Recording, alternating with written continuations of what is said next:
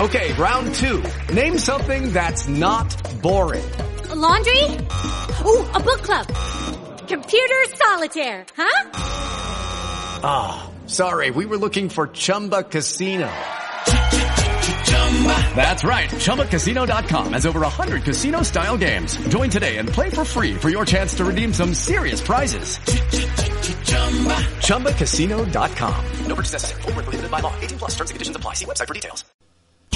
Call for the weeping mothers, the lost fathers, and the forsaken children, and let them come quickly. For a voice of crying is heard out of Zion. For we are greatly confused. For death has come into our ghettos to cut off the young men and women from the streets of Philadelphia, New York, LA, Georgia, Ohio, Florida, Mississippi, and throughout America, South America, the Caribbean islands, Africa, Asia, and all over the world. So return unto me, thus saith Yah, and I will return unto you, O my people.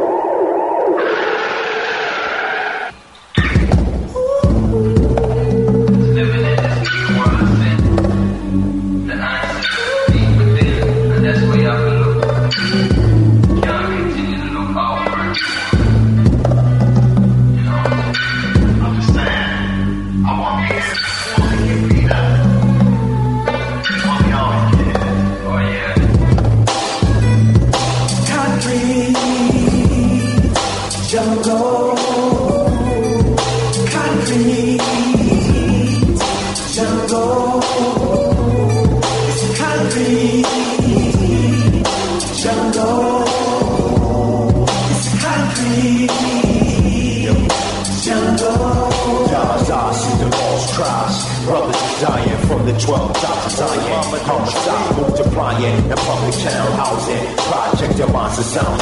Legislature took the spoil for sacrificial violence. James Child, Factory Council, Holy Molly at the burning camp. Young friends fulfilling words of the prophets. Our cities be cursed with guns, crack holes, and fools with.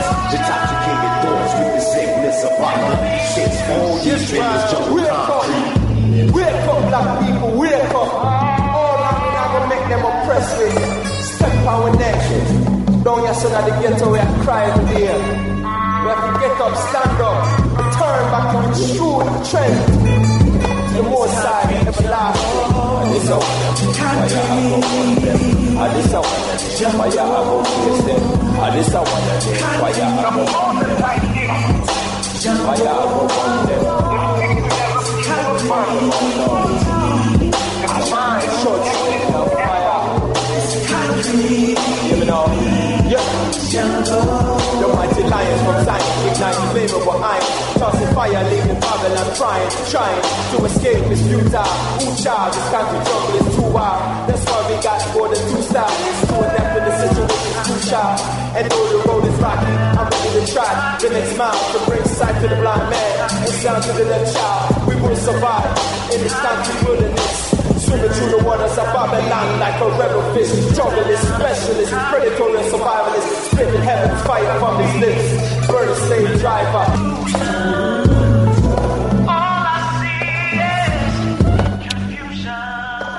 Welcome, listeners, to Time for an Awakening on the Black Talk Radio Network. New media for the new millennia. This is a history and current events program from a cultural perspective. We find this program necessary because Hosea 4 6 states, My people are destroyed for the lack of knowledge. But we as a people can turn this around. Proverbs 4 7 states, Wisdom is the principal thing. Therefore, get wisdom. With all thy getting, get an understanding. Again, welcome to the program this evening with your host, Brother Elliot, Brother Reggie, and Brother Ralph. The number to reach us to join the conversation is 215 253 7263. That's 215 253 7263. The listen only line, if you don't have computer access, access to a smartphone, iPad, or any other device, is 559 726 1300. That's 559 726 1300. And the access code is 958590 and pound. Again, that access code is 958590 and pound. We're streaming live.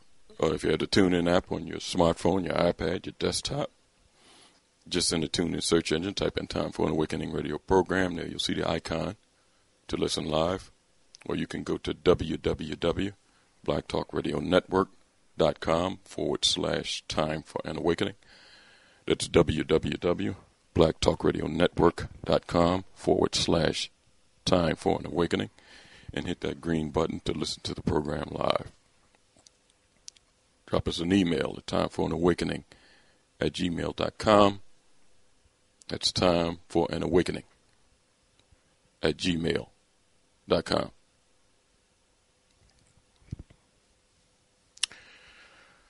We also have a fan page on Facebook. Just go to uh, Facebook and in the search engine type in Time for an Awakening radio program. There you'll always see interesting content being posted daily by Brother Reg. And before you leave that page, just hit that like button. That's Time for an Awakening radio program streaming live on Facebook. Tonight, we're scheduled to have a special guest join us in conversation tonight historian, researcher, educator, and anthropologist. The doctor, Runoko Rashidi, is scheduled to join us this evening, and we'll be right back to get things started after a brief word from our sponsors. Moderator, our distinguished guests, brothers and sisters, our friends and, and our enemies.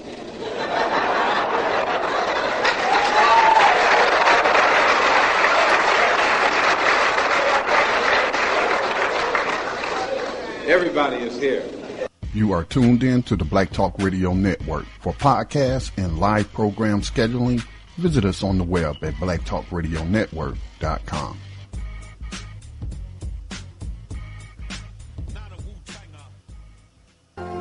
All Insurance Incorporated, an African American owned and operated insurance agency and business for over 20 years, located at 231 Southeastern Road in Glenside, PA, with other offices in Germantown and West Philadelphia. Call now for commercial insurance quotes, homeowners insurance quotes, automobile insurance quotes, notary and tax services, representing over 15 major A-rated insurance companies, offering a discount on all notary services when you call in for a free quote. Call this number 215 215-885-2444. That number is 215-885-2444. 215-885-2444. All Insurance Incorporated.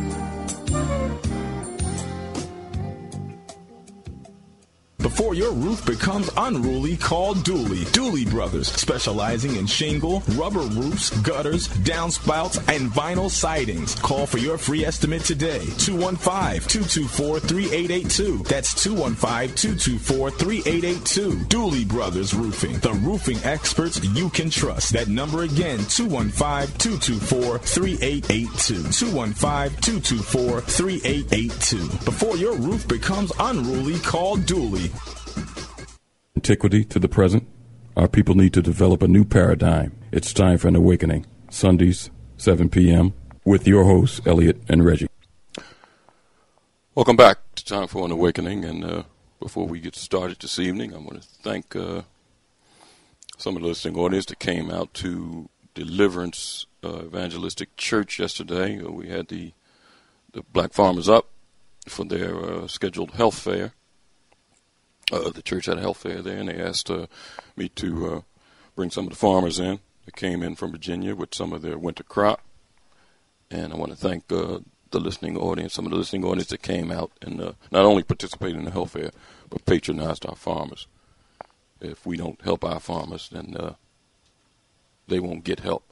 We need to be out there for our farmers and for all black businesses. Support black businesses every chance you get, every opportunity you get to recycle our dollars we should always do so. Uh, Brother Reg will be joining us shortly. Brother Ralph is on the line with us. Hey, how you doing, Brother Bo? How are you, sir? Oh, I'm fine. And tonight, we're scheduled to have with us to join us in conversation historian, researcher, educator, anthropologist, Dr. Runoko Rashidi, will be joining us. He may be with us already. Dr. Rashidi? Yes, I'm here. How are you, sir? I'm good. How are you? I'm doing great. Brother Reg will be joining us momentarily, but we're on with Brother Ralph. Hey, how you doing, Dr. Rashidi? Hotel. You know, before we get started this evening, I just want to uh, say to our guests, you know, I, every time we have him on, I, I say the same thing to him in the beginning. I just want to thank him for his work, his travels. He travels the world, not only documenting our people, but the, the scattered members of our people that's among other folks. He goes in, looks for our people where they are. He don't stay in five-star hotels. He goes right to where our people are, stays with them, shares their stories, documents the, the evidence, and comes back and shares these things with us. I want to thank you again for your work, Dr. Rashidi, and what you do. All right, but I, I need to nip some of that in the bud. I love five star hotels. if I can afford it, I'd stay in one every time. There's nothing wrong with being comfortable, but I love what I do. Okay. And uh, I've now been to 105 countries, with a few more on the horizon. I've lectured in 60 countries, and that's quite a remarkable achievement. I think that if I wanted to toot my horn the most, what I would say is that most of that travel has come with very, very limited resources. You know, I'm not affiliated with a, um, a university. Mhm. Nobody's footing the bill. It comes from the sale of books and DVDs and lectures and scraping. And it just shows what you can accomplish if you have a vision and if you have the, a will, if you believe that the ancestors have your back, and if you believe you have a mission. And I certainly do uh, believe all those things. You know, before we get started uh, with our topic this evening, um, three questions, Dr. Rashidi. Uh, where have you been? What did you see? And when did you get back? All right. Well, um, it's been a while since I've been on the show. Yes, it has. And I guess that covers a lot of ground. Excuse me, it's Black History Month 2015 now, so I'm doing a lot of domestic travel. But in terms of uh, international travel, or travel out of the U.S., most recently, some of the countries that I've been to are uh, I took a group to Cameroon in December. I'd always wanted to go there. That made African country number 29 for me. Very, very interesting. Oh, boy. I think we lost. I've been. Oh, okay. Go ahead. Yeah, one of the rare places that I've been where Africans control most of the businesses. That's so rare. But in Cameroon, most of the hotels, the stores, and what have you are owned by Africans, especially a group called the Bamileke. And then um, also, while I was there, visited a group called the Bajale. And these are, this is a group of so-called pygmies there. They have different names. In Central Africa, sometimes they're called Batwa. In other parts of Cameroon, some of them are called Baka. So I was able to spend some time with them. And then, you know, a lot of time in France. My daughter lives there. The great museums are there. A lot of African artifacts are there. But one of the most interesting experiences I've had recently was in Athens. Now, as much as I hunt these African communities down, I really, really spend a lot of time in the museums looking for African artifacts. It's a fascinating experience, and I've been to Greece twice before. Mm-hmm. The first time, the National Museum, I think it's the Archaeology Museum, was closed. It was being renovated for the Olympic Games. And then the next time I went, the museum was open, but the Egyptian section was closed, and what was called the Bronze Age collection was closed. So sure enough, I thought, since I had to pass on the way back from Cameroon back to Istanbul, Turkey, and then go to France, I would stop in Athens, and I got a five-star hotel. I stayed right across the street from the Parthenon, you know, this ancient Greek building. And one morning, Sunday morning, sure enough, I went to the museum, and the museum was open. This building is over 100 years old. And, you know, the Greeks spent a lot of time in Africa, especially Kemet, so I just assumed there would be a lot of good stuff in there. So I get there, I wander through the museum, and I get and I find a few nice artifacts. And I get to the Egyptian section, and sure enough, it's closed. It's a big iron door closing the section, and I was so disappointed. I'm thinking maybe this is the three strikes law. Maybe it's not my destiny to ever see this. So I expressed my disappointment to a couple people in the museum, and somebody said, a white woman, well, hold on a minute. Just have a seat if you like. And I sat down, and she made a phone call. She says, no promises, just have a seat.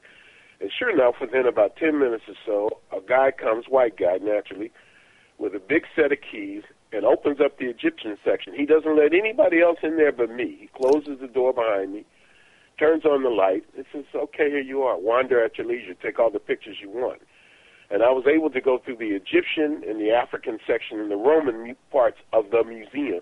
Just me. I've never had an experience like that before. This is not a little tiny museum in a out of the way city somewhere. This is the National Museum of Greece.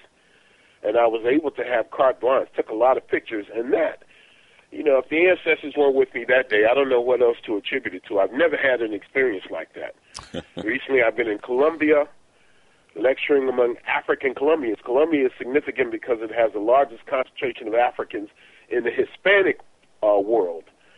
And these Africans were hungry for knowledge of self. Lectures that were just really, really, really well received. And my two most recent books on Asia and Europe are now being translated into Spanish. Lectures in not Trinidad but Barbados, Guyana. You know, I've been on. Um, I've been very, very active, and some of the experiences have been extremely rewarding. So, in a nutshell, those are some of the places that I've been since I've been on your show last. Uh, you know, the, the topic that we're going to talk about this evening, or one of the topics, is the history of rebellion by African people against European domination. And before we get started with that topic, I, I want to kind of preference it with, with this. You know, in Ferguson, when our young people were met with the violent response to peaceful protests uh, late last year, there was a debate among uh, circles uh, in the African American community uh, about whether we should respond violently. Uh, you know, with stuff thrown around about the uh, young people who are rioting and this, that, and the other. And it was, you know, it was brought up again about the nonviolent movement of the '60s, and that's the way for our people to to meet any resistance. Uh, what I, I'm glad that you're on this evening tonight, uh, Dr. Rashidi, to give us a historical perspective of our people's response to abusers of our ancestors and whether it was always nonviolent, which I know that it wasn't. But uh, I'm kind of glad that you're on tonight, and we're going to kind of take it from the continent and bring it over to the Americas, whether South America, Central America, and and North America, maybe for last. But uh, let's start on the continent, and and and maybe a good area to start. But you tell me. I, I heard you on a uh, YouTube video talk about the Zanj Rebellion. That's one I didn't know really much about, and I don't think our listening audience knows much about the captivity of our people that went further east uh, I, I, think it was Arabs that took our people into uh, what is now Iran and Iraq. But uh, to talk about that uh, the rebellion, maybe we can start it off with that, Dr. Rashid. No, I don't want to start with that. I want to preface it with go ahead. Uh, a response to your remarks, and then we can go there. Okay. First of all, resistance takes many different forms. It could take something as innocuous as showing up late. And I think this whole notion of CP time is a form of resistance that was um, that came out of enslavement. Okay. That Africans engaged in different kinds of resistance. Okay, so that's one thing, and I think the form of resistance is dictated by the situation that we find ourselves in. I think it's very important to say that. Number two, we never want to start with enslavement. Never. I, I realize it's important, and I'm going to talk about the Zanj rebellion. Okay but we don't want to start with that. Okay. Because I would argue that the worst crime you can commit is to teach a child that their history begins with enslavement. So we don't want to imply, even um, in the most innocent form, that our history begins there. So we wanted to talk about ancient African resistance. One of the things we could talk about, and in fact, where I would start, would be the resistance to the people called the Hyksos. Okay. The Hyksos, or the rulers of foreign lands, are the first known invaders of Africa and they come to us about 3600 BC. The African family couldn't keep it together, and so an armed group of invaders called the Hyksos invade the country uh, and uh, stay there for about 150 years. The Africans call this period the age of national humiliation. And the people who form what we call the 18th dynasty of Kemet, or the 18th royal family, more or less expel them. And they're led by people like Ahmose the First and Tetisheri, because a lot of African women were involved. Amos and Second and Ra, and Kamose, and um, Ahmose Nefertari, and um, Ahmose the First. And they inaugurate a new golden age. In fact, the 18th dynasty has been called the greatest royal family to ever mount a throne. So I wanted to begin with there.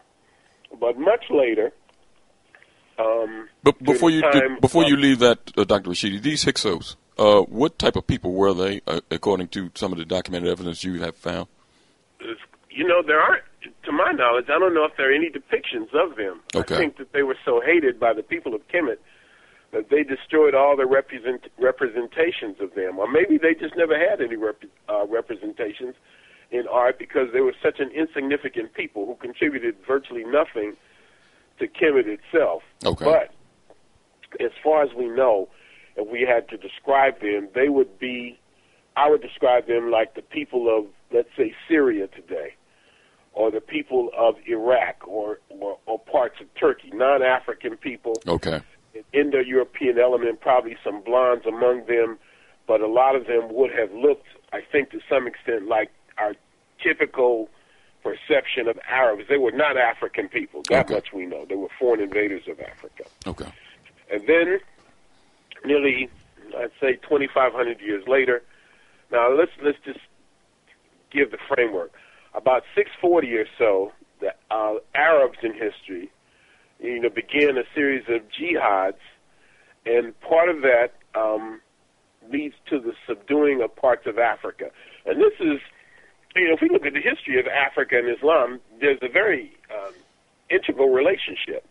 Muhammad sent his closest companions, peace be upon him, sent his closest companions to Africa, to Ethiopia. He was told, if you look to Ethiopia, there you will find a land of righteousness ruled by a king under whom no man is persecuted. It is a land where God will bring you rest from all of your afflictions. And the earliest Muslims, the companions of the Prophet, went there. And they were so hospitably received that later on the Prophet is supposed to have said, He who brings an Ethiopian woman or an Ethiopian man into his house brings the blessings of God there. We know the role of Bilal, one of the great African Muslims who was tortured for his faith, an Ethiopian, an African, who became so close to the Prophet Muhammad that he, he became known as the third of the faith. Muhammad is supposed to have told Bilal, Bilal, last night I dreamed that I went to paradise, and I found that you had been there before me. But over a period of time, Africans are captured in these jihads by the Arabs, and some of them are taken as captive people to what is now southern Iraq. And between the 7th and the ninth centuries, these Africans engaged in three massive rebellions. They are called the biggest one, which lasted from 868 to 883, is called the Revolt of the Zanj. The word Zanj can still be found in the island of Zanzibar today. And these are the captured Africans who were taken to Iraq and treated in a very, very brutal fashion. This is the largest revolt of uh, enslaved human beings in history. It's bigger than the revolt of Spartacus, and it might surprise us to know it's bigger than the Haitian Revolution. Some of these Africans actually marched on Baghdad, and many of their descendants are still in southern Iraq today. It's a magnificent story of courage and resistance, and it's an African story, and it's a story that needs to be told. Dr. Rashid, let- let's. Um, I heard you uh, earlier talk about, and not earlier on this program, earlier in other uh, uh, uh, uh, discussions, I've heard you talk about the Dravidians in India, and uh, you know a lot of people are involved in different religions now, and you know some of our people are involved in Krishna, but I was surprised to understand and to know from you that one of the earliest resistance was by an African named Krishna, who I think that the uh, aspects of the religion was based on. Talk about the Dravidians and, and Krishna, how he fought the uh, invaders. Well, you know, African people are the first people everywhere. That humanity begins in Africa, and we should dismiss this nonsense from the beginning. That Af- that people keep repeating that Africa is named after a Roman general. That's just silly, and it's an insult. The Roman general was named after Africa. So Africa is the birthplace of humanity, and those ancient Africans, these black people, migrate from Africa all over the world. And the Indus Valley, what is now Pakistan and India, is no exception to that. And the people who built the great civilization of the Indus Valley, South Asia, are called the Dravidians. Now, the Romans and the Greeks refer to these people as Eastern Ethiopians, not the Ethiopia of today, but the word Ethiopia itself is a Greek word, which means the land of the burnt-faced people. And these are black people in South Asia with straight hair, naturally straight hair. And they built this great civilization, and just like the Hyksos invaded India, I'm sorry, the Hyksos invaded Kemet, the Aryans related to the Hyksos invaded South Asia. They were drawn to the wealth of these fabulous cities built by black people, and combined with earthquakes and the disruption of the uh, Indus River, these Africans were eventually scattered. And the people who took over were white people that we call Aryans. And the Dravidians resisted them. Now, you have one figure in particular called Krishna, and Krishna may have been a mythical figure, kind of like a Moses or an Osiris or something. We don't know if he was real. Perhaps there's a kernel of truth to him. The name Krishna means the black one, and he personifies the resistance of black people in South Asia to the people called the Aryans. And he is uh, resists the imposition of this racist, color-coded uh, system that we call the caste system, which is the basis of Hinduism. Eventually, the people who were subdued the most, or I guess the greatest victims of Hinduism, are these Aryan invasions of India, which many people are attempting to deny now, be the people called the Dalits or the Untouchables. And these are the descendants of the people who were victimized the most as, as a result of those invasions. Some people would refer to the Dalits or the Untouchables or outcasts of India as Adi Dravida or pre-Dravidians. And that even before the Dravidians themselves, they come closest to constituting the indigenous population of India. So it's a fascinating story, and it's a story also, like the Zanj Rebellion, that doesn't get told very, very much, and so that many people are not even aware that you have black people in India. You know, um, when I do presentations, a lot of the time I focus on what are called the invisible people. Africans in Palestine, for example. Do you know that there was a Black Panther Party among the Palestinians? That there are black people in Palestine. Same thing in India. There's a Dalit Panther Party. You talk about resistance. You have a group of black people, a group of untouchables, or Dalits they are called, who named their principal organization after the Black Panthers of the United States. So these are very, very powerful forms of resistance. I know you didn't ask me, but let me introduce two other elements. Mm-hmm. You also have a Black Panther Party in Australia. There's the I'm in Los Angeles now, and the Pan African Film Festival is going on, and there's a film tomorrow called Black Panther Woman, and it's about a sister, an indigenous sister in Australia, who was a part of the Black Panther movement. You had a Garvey movement in Australia. Can you believe that? That Marcus Garvey had actually planned to visit Australia before he was railroaded by J. Edgar Hoover. That Amy Jacques Garvey kept in contact with indigenous um, Aboriginal uh, leaders. And I say that because Australia is the next big country I'm going to go to. And then you have the South Pacific itself, where you have a history of Africans who were in, black people who were enslaved.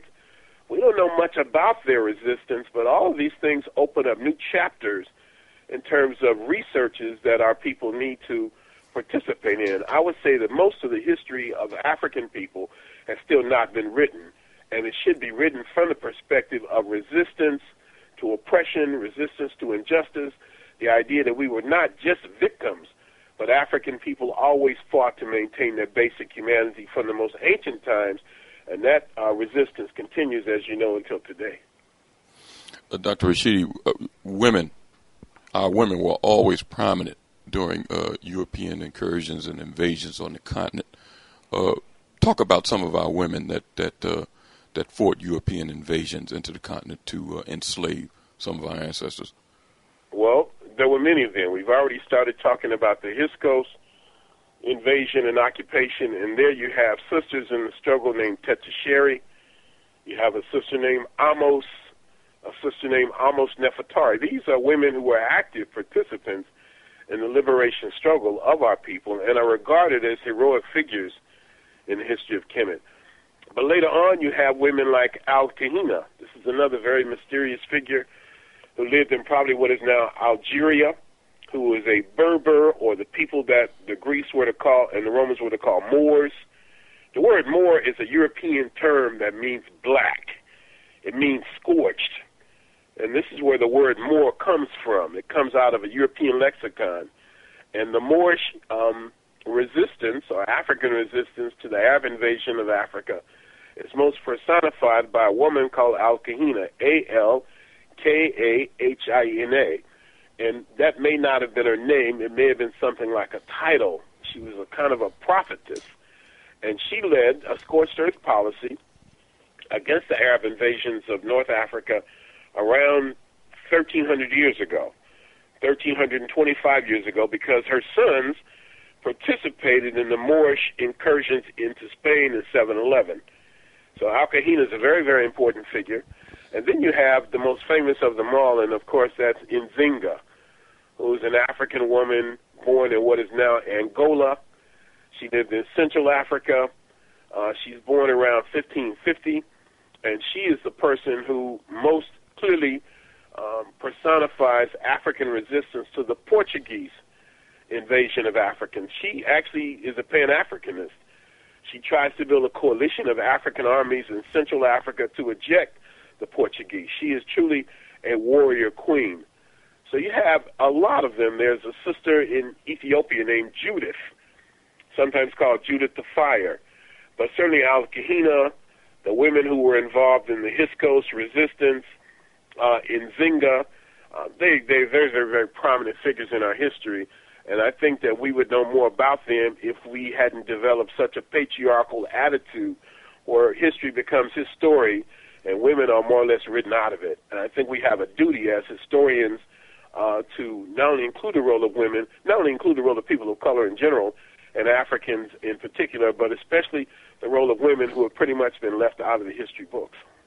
Uh, before I, I just wanted to track on what you just said. Do you do you think, uh, in your historical opinion, Dr. Sheedy, that that comes from a European influence or, or European values being pushed on our people?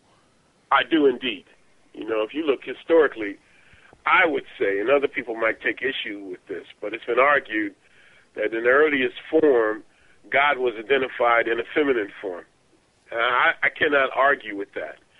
And then certainly you have women like, for example, here's another figure that is kind of, um, also she may be more legendary, and the role of several women may be combined into one, and this is the Kentake or, or queen mothers. The Romans would have called these women Candace.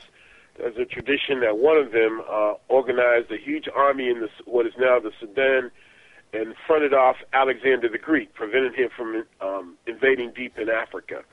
One of them is supposed to have fought the Romans and actually marched back into Kemet from Kush and took over the um, the uh, temple of Aset at on the island of Philae. And so the role of women, I think, has been very, very pronounced in African history. In fact, it is said that the worst thing you could do was to disrespect your mother. And so I, I think that women have, um, we begin to look at history from a Eurocentric perspective. And since Europe is such a patriarchal society, you know, this is where the idea of might makes right comes from, that a dog is a man's best friend, that a woman had to, was more or less dependent on the male. But in Kemet, in ancient Egypt, a woman could will and inherit fortune. She could bring suits to the courts of law.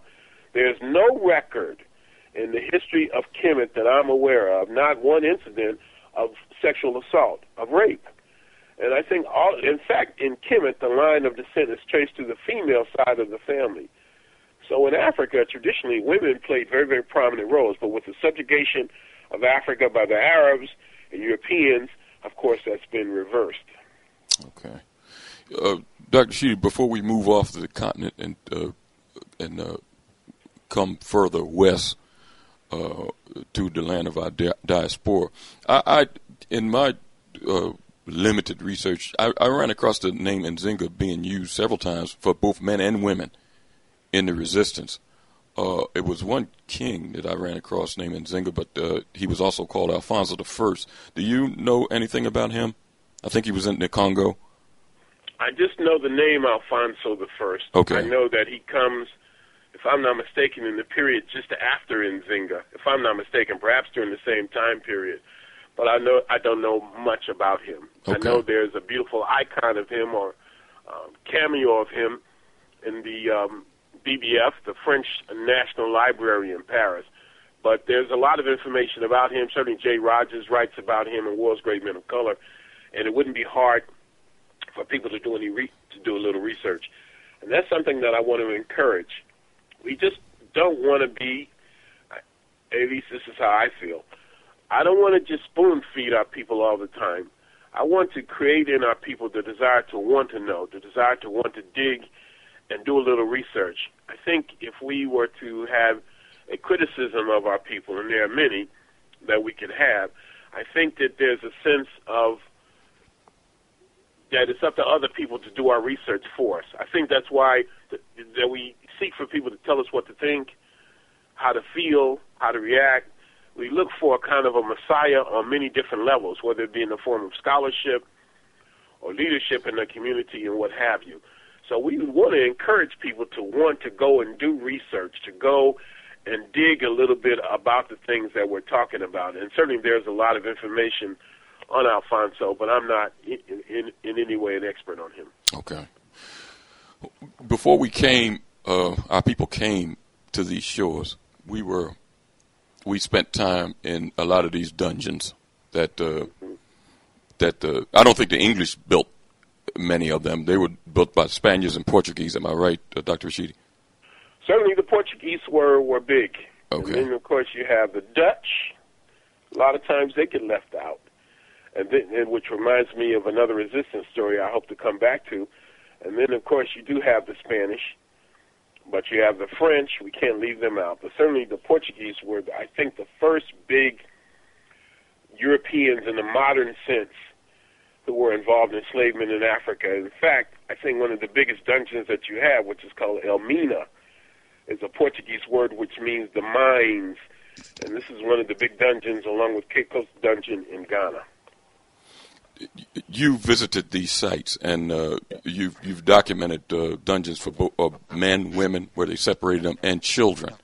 Uh, talk about what you've seen and, and the, the horrors of how people were were housed in these places, these hellish conditions. I've been to about six or seven of them. I've been to Elmina and Cape Coast, each one a few times, and they're horrible. And then there's um, I've been to Goree Island in Senegal. That's where you have the infants dungeon. So you had a dungeon for men, you had a dungeon for women. You always have that. The men and the women were separated. And you also had a dungeon, interestingly enough, for for skinny people. You know, they wanted to fatten you up. So they had a special dungeon where you would be force fed. But in Goree Island, I've been in it, taking photographs of it. Otherwise, I probably wouldn't believe it. An infants dungeon. So, I mean, if you want to talk about the horrors, think about that. You're in the men's dungeon. You've been beaten and bruised and battered. You're in, you're in shackles. You're in a stinking hole. It's hot. There's no electricity. There's no toilets. There's no ventilation. And you've been branded probably already like an animal. And then your wife, your mother, your daughter, your sister, your grandmother, your auntie, your niece is in the women's dungeon. And I don't have to paint a graphic picture of what might have happened in those women's dungeons and how our ancestors were abused and exploited. Mm-hmm. And then in the distance, you can hear your child calling you, Daddy, Mama, come get me. I'm cold. I'm scared. I'm hungry. Where are you? And this went on for so long that it became a way of life. And you have different ones. You have, for example, in Benin, a place called Ouidah that I've been to a couple of times. And Ouidah wasn't so much a dungeon, but a fortress. And this is where the enslaved Africans, the captured Africans, were, were kept.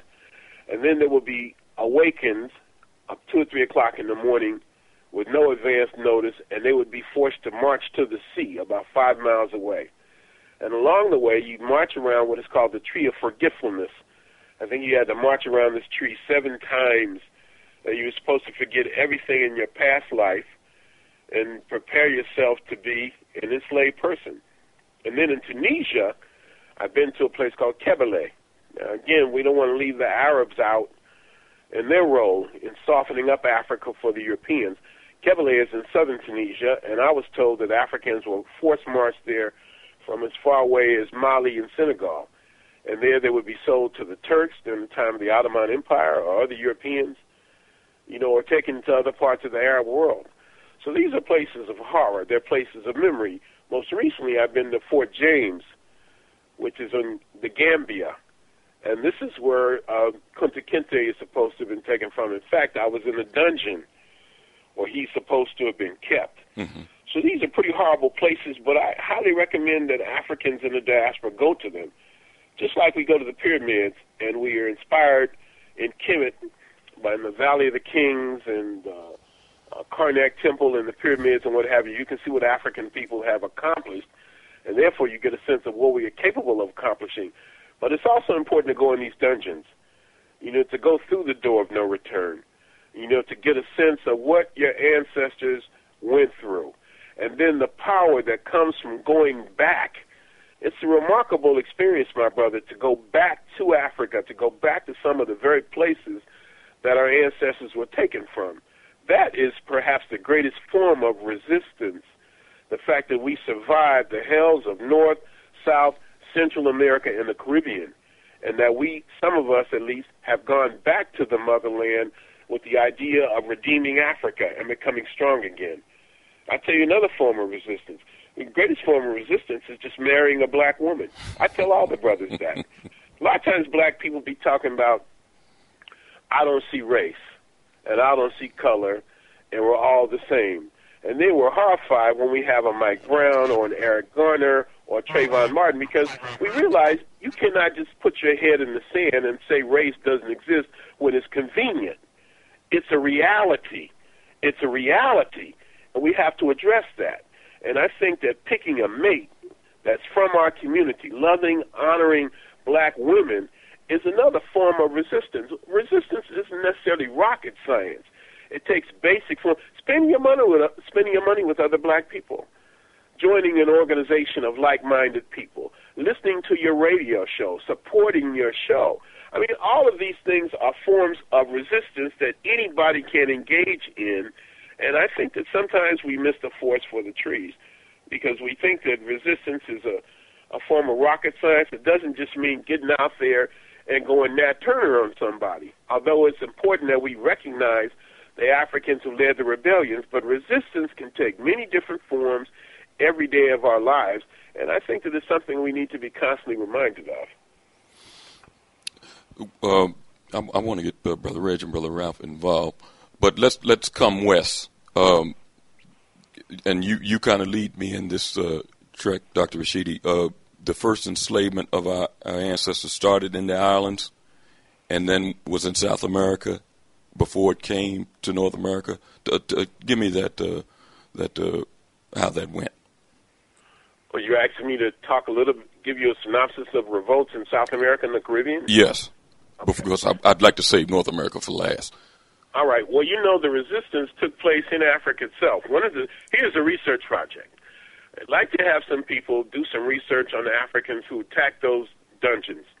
That should be a wonderful form of uh, research. Africans who, like a lot of times, people say those Africans sold us. We don't owe Africa anything because the Africans sold my ancestors. A lot of people talk about that, and very few people who say it have done any real research. Okay. That's what you heard we grew up hearing those Africans sold us, and a lot of us accept that almost instinctively. But if you're going to talk about that, you owe yourself the you have an obligation to talk about Africans who we know resisted enslavement in the motherland, who fought against it. That's number one. And then, of course, you know the resistance took form on the ships. There were revolts, there were mutinies. The most famous one is the Amistad, but there were others. And then, of course, you have what are called the Maroon communities. And these are communities of Africans in the Americas who refused to accept enslavement, Africans who ran away, went into the bush, and established their own communities. Now, the greatest of these communities, or the one of the most significant anyway, is Palmares in Brazil, which lasted for 100 years. This African community in the interior of Brazil, enslaved Africans, lasted from 1698 to 1798 for hundred years it couldn't be cracked. And the greatest leader is a man named Zumbi, sometimes called Zumbi dos Palmares. And then you have that all over South America. You have maroon communities in um, Colombia, in Peru, in Bolivia. Some of the greatest of the maroon fighters came from Suriname. The Dutch were probably the coolest of the slavers. And Suriname is a former Dutch colony in, in South America. And you have a number of Maroons. You have, for example, talking about sisters again, a sister named Alida in Suriname. Alida was a beautiful African woman. I think all African women are beautiful. And she was abused by her, or desired at least, by the slave owner. And the slave owner's wife got wind of it. And one day, after the slave owner had been in the field, she said, the white wife, she said, "Go look in the kitchen. I've got your favorite dish." And he looked in a pot, and there was one of uh, um, Alida's breast cooking in the pot. Somehow the sister survived and went into the bush and bore three children. And the greatest of them was a man named Boney, who was the greatest, in my opinion, resistance fighter in the history of Suriname. And his followers became known as Boney Negers. Now, one of the things about the Maroons is that over a period of time, and this happened particularly in Jamaica and Mexico, mm-hmm. so much pressure was brought to bear on them that some of the Maroon leaders sold out, and they signed treaties with the with the slavers, saying essentially that we will grant you your freedom, but from now on, any Africans who escaped from the plantations and haciendas would have to be returned. And some Africans signed those treaties. Boney refused to do that. Just like in Jamaica, Nanny refused to do that. So you have these heroic figures in the Maroon communities. You have another outstanding Maroon community in Mexico, led by a man named Gaspar Yanga. One of my um, soon-to-be tours will be to Mexico, the African heritage in Mexico, and we're going to visit the community of Yanga, where there's a statue of this African resistance leader. So you have these Maroon communities all over the Americas. Uh, you have, of course, in Haiti, in uh, the Caribbean, the Haitian Revolution, led by people like Christophe and Toussaint Louverture and Jean-Jacques Dessalines and Madame Felicity. A lot of times we don't talk about the African women in the Haitian Revolution. There's a sister in Haiti named Baina Bello that's done great work on African women in the Haitian Revolution.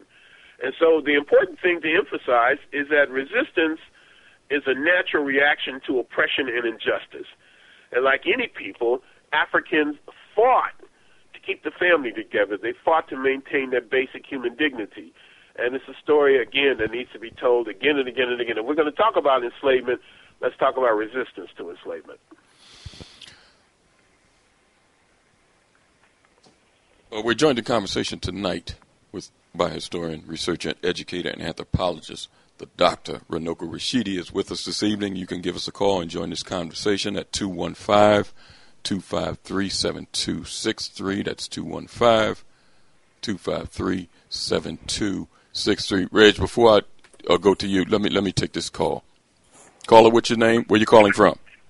Yes, Brother Timothy South Philly, coming from calling from Philadelphia, sir. How are you? You have a, a great, renowned guest who's very learned and has traveled well, like you always do. But um, uh, Dr. Rashidi, um, it's very interesting how Marcus Garvey's influences has has hit the continent of Europe. It's been amazing to me. As a matter of fact, I know of a segregated ship during World War II with black soldiers and white officers. And when those white officers hit the shore of Europe, the first thing that they wanted to know when they went to a tavern about Marcus Garvey. They were very impressed with Marcus Garvey his dress, his style, his organizing, and another person from Europe, very impressed with Marcus Garvey, Mussolini. He copied the style, uh, the, the organizing, and that look, that military style of uh, Marcus Garvey. I also want to say to you, I'm familiar with the Jididian people of the Indus Valley.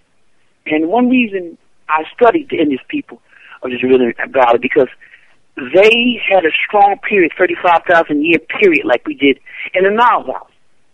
And but one thing I want to ask you, sir, uh, they were fighters.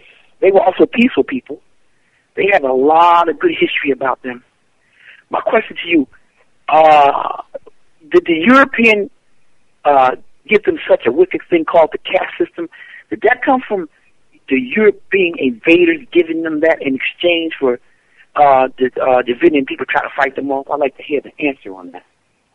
Thank Well, you, Brother Timothy, for your the- call. Yeah, we Yes, talked sir. about Dravidians earlier, so I won't spend a lot of time with them. The Dravidians are the people who built what we call the Indus Valley or Harappa civilization. And I guess it's comparable to Kemet or Sumer in Iraq, a black civilization in early Asian history. And they were overrun by the people that we call the Aryans or the Indo-Europeans. They offered uh, tremendous resistance, and as uh, Brother Elliott pointed out, one of the figures that emerges from that is the man called Krishna. Marcus Garvey lived in Europe.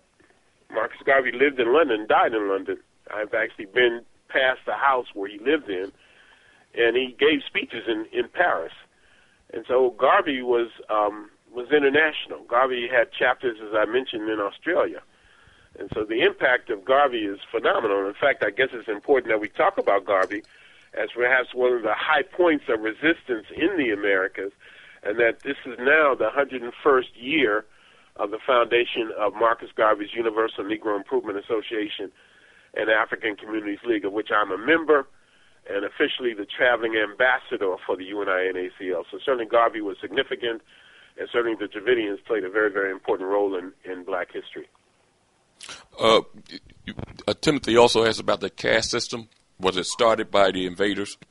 Well, the caste system is the, the legacy of the Indo-European invasions or Aryan invasions of India, and it really parallels, but it has a religious uh, foundation also.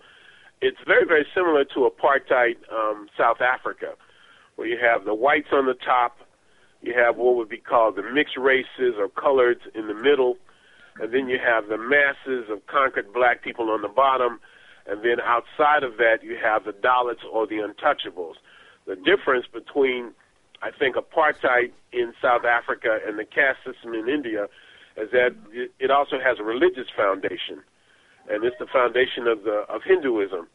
You cannot have caste without Hinduism, and you can't have Hinduism without caste, because the caste system is the framework of Hinduism. It shows a hierarchy. Again, here it goes very quickly. According to Hindu scripture, um, the creator god is Brahma, and from the the head of Brahma or the mouth of Brahma sprang the Brahmins identified with the color white, and from the shoulders or biceps of Brahma sprang the Kshatriyas or the Rajput identified with the color red. They're the warriors. The Brahmins are the priests, the intellectual aristocracy, and then underneath them are the Vaishya, the farmers and merchants identified with the color yellow, who, according to this tradition, sprang from the thighs of Brahma, and then from the feet of Brahma came the Sudras, identified with the color black, and they were the slaves of the other caste. And then outside of them were the slaves of the slaves, the outcasts or the untouchables. So all of this is a part of the Indo-European or Aryan uh, in, in a legacy of invasion in India. So to answer your question, yes, it's fundamentally linked to those invasions of white people in ancient India. Okay.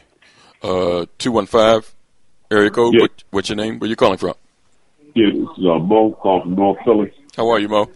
Yeah, I'm, I'm doing fine. Mo, we got a little. Uh, uh, turn, can you turn your radio down in the back? I think we got a little interference. Or You tele- hear me now? Yeah, That's also- Yeah. Yeah. Also, it, well, go ahead, Mo, because I Yeah. it still hear a little interference. is that a little better? Yes. Go ahead. Yeah. Yeah, but I, I got a question for um in my read I found that the uh Prophet Muhammad, peace be upon him, his mother was from Ethiopia. And you ever uh in your No, research I've never- is it, I've never heard that about the Prophet Muhammad's mother.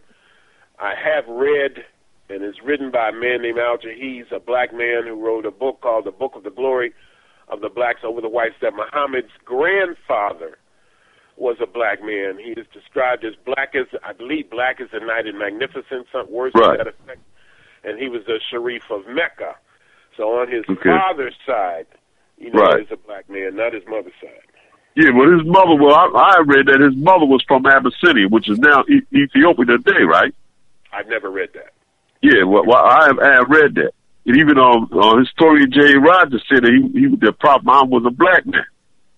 Yeah, well, I, I Okay. need to research that, my brother. Yeah. I, I never saw that reference, but I appreciate it, and I will follow up on it. Thank you. Yeah. And my que- my my question is like all that area. I thought that at one time Turkey, Iraq, all of that, Uh, the original people of that area were black. The original people everywhere were black. Okay, well, well, well then where, where did they? Well, how did they? You know, what I'm trying to figure out, how did all of a sudden they become the, the Turks and the people from Iran and Iraq, the, the so-called? How did they change colors? How long did it take for them to become, become white like that? I think tens of thousands of years. Humanity comes out of Africa, black people. And Right. They go into these northern parts of the world. They're affected by these ice age conditions. And over a period of time, they adapt and mutate. And this is where white people come from. White people are black people that got caught, well, formerly black people that got caught up in that ice and were transformed both physically and psychologically. There's only one race, and that's the human race, which has its roots in Africa. Okay. So is that um? I'm trying. The reason why I asked, I'm trying to figure out. Let's like with Michael Jackson, that that vitiligo. When you said they suffer from that, that's how they became white, or I would guess something like that. I think if there's no sunshine and it's very frigid for thousands of years, you lose a lot of your melanin content. I don't know if I would relate that to what Michael Jackson, the disease that he was suffering from, but I guess it must be something very similar to that. You know, and I know that if you don't have any sunshine for a while, you become pale. If you're out in the sun for a long time, you get darker. Now, if you multiply that by tens of thousands of years, I think that you could see the possibilities of the transformation into what we call different racial groups and the emergence of white people. Now, another question. I'm, I'm with this. Have you ever heard of a warrior, African warrior named Uthman Dan Fodio? Yes. Okay, what, what, what exactly what country did he did he come from? The reason why I'm asking, like this whole concept that the Italians got called a mafia, right? Now, my understanding, they got that from the Moors or the Muslims when they went up up up in, into Europe, and that the word mafia itself is an Arabic word, not an Italian word. Now, can you break that down? Can. You know, Italy and especially Sicily is very close to Africa. You can see Right. Africa from Sicily. And like I was just in Sicily a few months ago. Palermo, everybody I looked at, I'm looking at as if they're the Godfather or something like that. And both Right. the Moors and the Arabs had a big influence on that part of the world, including the language. Right. It wouldn't surprise me to know that if the mafia, the word, and maybe even the concept has some sort of North African roots. Now, uh, Dan Fodio comes from West Africa. I believe Okay. either from Senegal or Guinea. And again, that's a part of our history that needs to be studied a lot more. I think he would figure very actively in what we're talking about tonight in terms of African resistance to oppression. He is a um, a warrior figure, as you know. Okay. Okay. All right. Thank you, bro. I appreciate that. Thank you for your contribution, Mo. All right. Uh, 404 area code. What's your name? Where you calling from? This is Brother Hugh Man out of Atlanta. How are you, sir? Uh, I'm doing good. Thank you for taking my call. Mm-hmm. I, I wanted to I wanted to ask Brother uh, Rashidi if he could clear a couple of things up for me. I, I saw a I think it was a documentary years ago by Brother Eugene Adams, and it was the early presence in Asia. And I was wondering if uh, Brother uh, Rashidi could uh, uh, clear clear up the name of those people, as I understood it in that the name of the people in Southeast Asia who built the civilization known as Angkor Wat. Well, to Angkor, Angkor Wat is a building. It's a temple complex, and Mhm. the, it's a part of the kingdom of Angkor. And the people who built the kingdom of Angkor are called Khmers, and the Khmers live in Cambodia. In fact, I'm taking a group to Cambodia in December. Before I get off the air, which is going to be soon, apparently, I'd like to leave my phone number and email address. People can contact me. But you're talking about the Khmers, talking about Cambodia, and the Khmers were the building were the builders of the great kingdom of Angkor, which is the classical civilization, a black civilization in Southeast Asia. now, why did he he referred to them as Nagar, the the the, the Nagar, and I I never really understood that. You know, I, I, never talked to anyone to get a clarification on it. So I was just wondering, uh, you know, was was is it any validity to that or? Well, you do have the term Naga, N-A-G-A, Naga, and it's a term that is used a lot in the history of Southeast Asia, India, Cambodia, Vietnam, and what have you. And remember now, this was an area that was dominated by black people at one time. Mm-hmm. You have the kingdom of Angkor in Cambodia, but in Vietnam you have the kingdom of Champa, and this is another black kingdom in central Vietnam. You have the name Naga that's associated with black populations in northeast India. But in terms of why he used that term, I guess you'd have to ask them that. I don't want to find myself in a position where I'm defending or advocating a position that I may not fully understand. But those are a little bit of that's a little bit of information about the Naga and about the great kingdoms of Southeast Asia.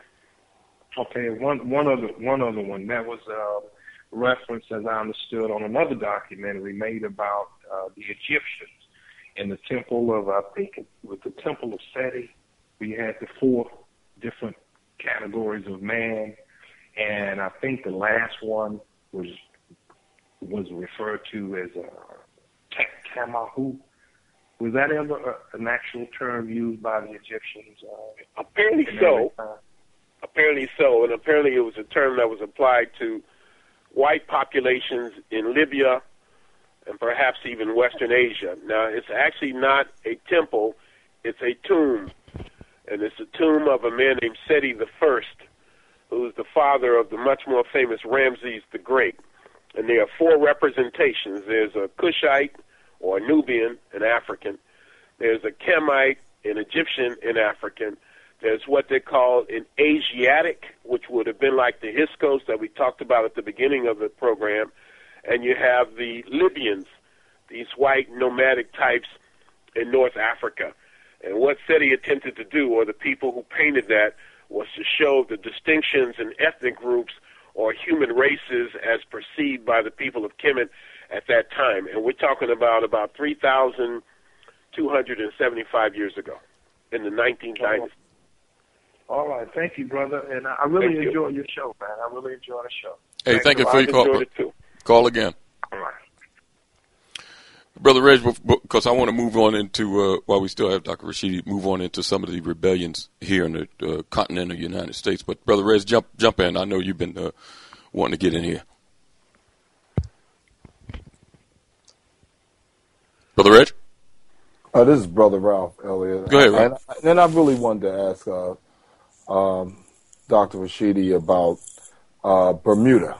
Um, I'm, you know, I'm planning on a trip there, and um, I've been doing a lot of research and reading, and come to find out, there have been a lot of uh, revolts and resistance right there in Bermuda to this very date. Um, and I was researching the history of that island, and um, they said like they they brought a lot of West Indians to Bermuda, and all of a sudden the white population got a little fearful because the black population grew. I think it's like 63% of the island right now. Did you do any research on the island of Bermuda? Yeah, a little bit. Bermuda is not in the Caribbean. That surprises a lot of people. It's not West Indian. It's in the North Atlantic. Right. And when you go there, my suggestion to you would be bring a lot of money. It's a very, very, very expensive place. Small island. In fact, it's probably a couple islands. The capital is Hamilton. And in Hamilton, you have a fairly new statue of a woman, I think it's made of bronze. It's right in front of the courthouse of a woman named Sally Bassett. Right. Sally Bassett was an African woman who was burned at the stake by the British in around 1600. She was accused of um, giving poison to other enslaved Africans so that they could kill their master. She denied it, but on a blazing hot day around 1625 or so, this black woman was burned at the stake. And so Sally Bassett, I think more than anybody else, personifies African resistance in the Caribbean. And again, resistance takes different forms. Sometimes there were open, organized revolts, like people like Nat Turner, of course, we know about. But other times, enslaved African women put poison in the master's food, or did whatever they could, or they w- worked real slow, or they set fire to the master's house or to the master's crops. So resistance takes different forms, and I, I want to emphasize that. But in terms of Bermuda, Sally Bassett is the person that you want to, to follow up on. And there certainly was resistance there. I appreciate that, sir. And now, oh, my, my second pleasure. question, you brought that up earlier. It was about the Moors. Now, I've read different things about the Moors. I know some people today that call themselves Moorish American. They have the so-called Moor card and all this.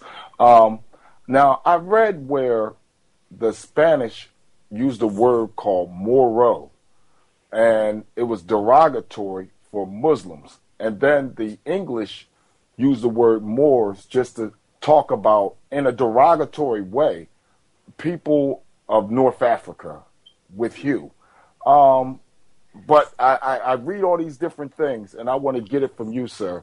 What is the, I mean, the term Moor, what is, I, I know about Timothy Drew. I read up on Timothy Drew, uh, Noble Drew Ali, and, and the Moorish Science Temple.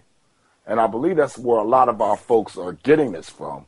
But I just wanted to get it from you, sir. Um, where the, that term again? Is it derogatory or, or you, what? you mean the word Moro or Moor itself? Well, they're saying they're one and the same. One is Spanish and one is English, but I don't, you know, I really don't know. That's why I was asking you. Well, I want to repeat that the word Moor comes out of the Greco-Roman world.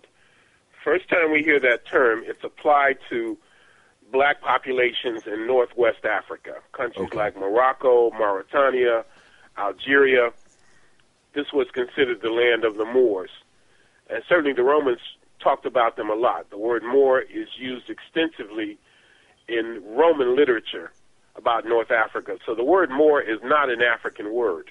Okay. I mean, we need to be very clear on that.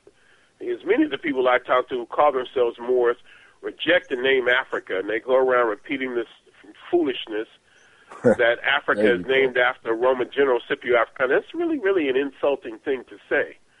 And there's no evidence for that whatsoever. Scipio Africanus was a Roman general who engineered the defeat of the Carthaginians. And as a result of that, he was given the name Conqueror of Africa. So Africa is not named after a Roman general. A Roman general got his name from his relationship to Africa.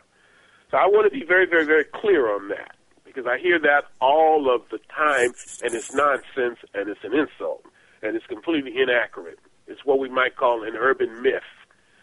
And so the word Moor, we find it extensively in the Roman world. You find the word Moor, and you also find the word Niger, N-I-G-E-R. Both of these words imply black or African.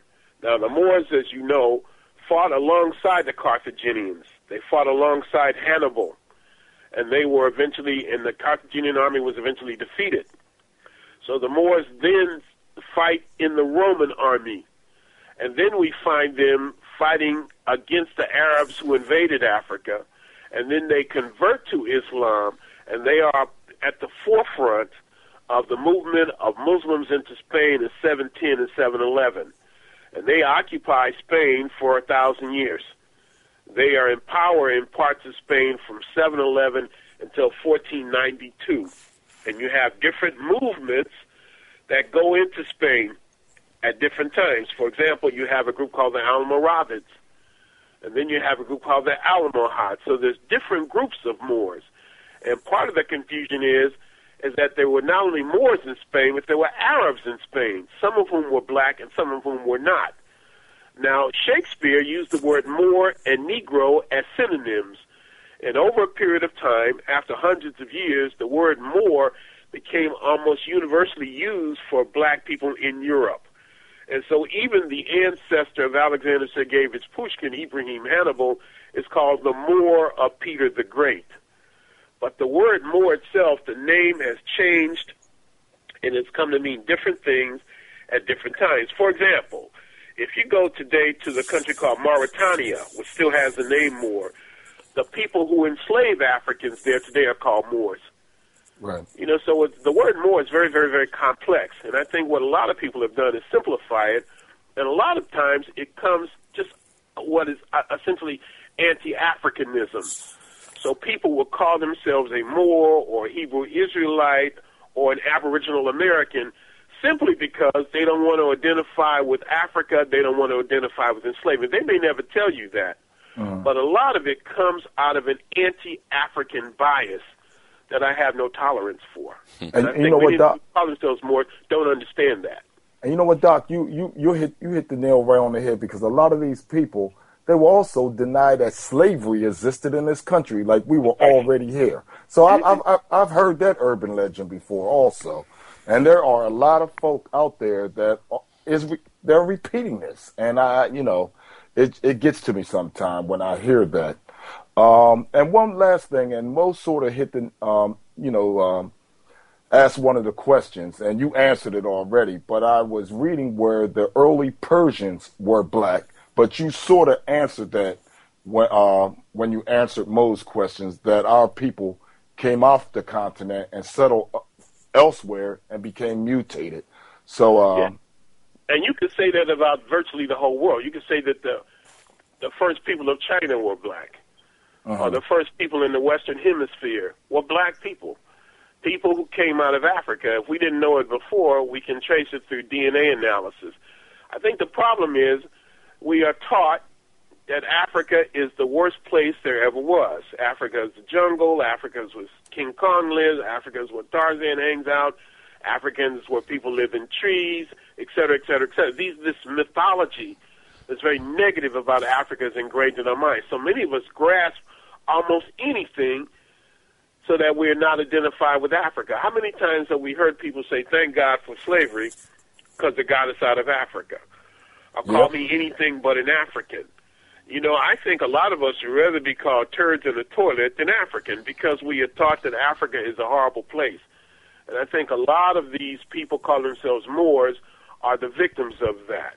And they may not understand that, but it smacks of anti-Africanism, and the Hebrew Israelites are even worse. They are hostile to Africa, and I, I'm very offended by that. Oh boy, uh, brother Edge, jump in. Yes, uh, Dr. Rashidi. Good evening. Good evening. I have a I have a question to follow up what what Ralph just stated. I just want to have understanding. I've heard a term blackamoor you utilize uh, was used toward. I, I know they have a lot of decorative art and figurines. Exactly. Was was was that is that that ter- was that termed primarily used to describe that type of artwork, or was it type used at one point in time describe the the uh, uh, uh, the a certain type of Moor? It's a little bit of confusion about that because you Okay. also have another word, and that word is tawny Moor. And so Ivan Van Sertima seemed to imply that, you know, again, we're talking about a period of over a thousand years of mixture in Europe. Those Moors who came into Spain in 711, led by people like Tariq and Tarif and what have you, those were Moorish soldiers. They didn't have a lot of women. And so naturally, there would be some intermingling. You know, many of those Moors certainly would have intermarried with European women. And so you, over a period of time, you might have different kinds of women, just like you have different shades of African Americans. You have uh, Ben Carson. I hate to use him as an example. Let's find somebody else. LeBron James, a darker brother. But you also have lighter skinned black people. And let's face it, most of that comes from intermixture. It comes from a time, in this case, when black men could not protect black women. But in Europe, you have a kind of a mixture, I think a lot of which had to do with the fact that there weren't that many black women in Europe. And so over a period of time, the word blackamoor might have been applied to those who retained a lot of their original melanin content and African features, blackamoor. Whereas Tawny Moor might have been those who were Moors, you know, in terms of culture, but who had um, physically were much lighter as a result of hundreds of years of being in Europe. And certainly the word blackamoor came to be used very, very extensively, I think, in the later phases of European history, 17th century, 18th century, 19th century, and that's when you see a lot of that artwork that you're talking about manifest itself. And my follow up question to you I know that you've done extensive research uh, regarding the African presence uh, throughout the world. And Elliott and I had a discussion in reference to uh, someone that posted um, a message on the Facebook page a reference, and and and, it, and let me start this way. I, I have a statement, and then I, I'll give you. I'll just give you a little bit more information. I'm listening. Our actions shape our identity, and in turn, our identity shapes our actions. This is something I posted on the page, and the reason I posted this on the page, you always speak about our glorious history, the things that that that, that Africans have done throughout the world. We know that in in terms of our people, you had different people doing different things at different times, at different points in our history.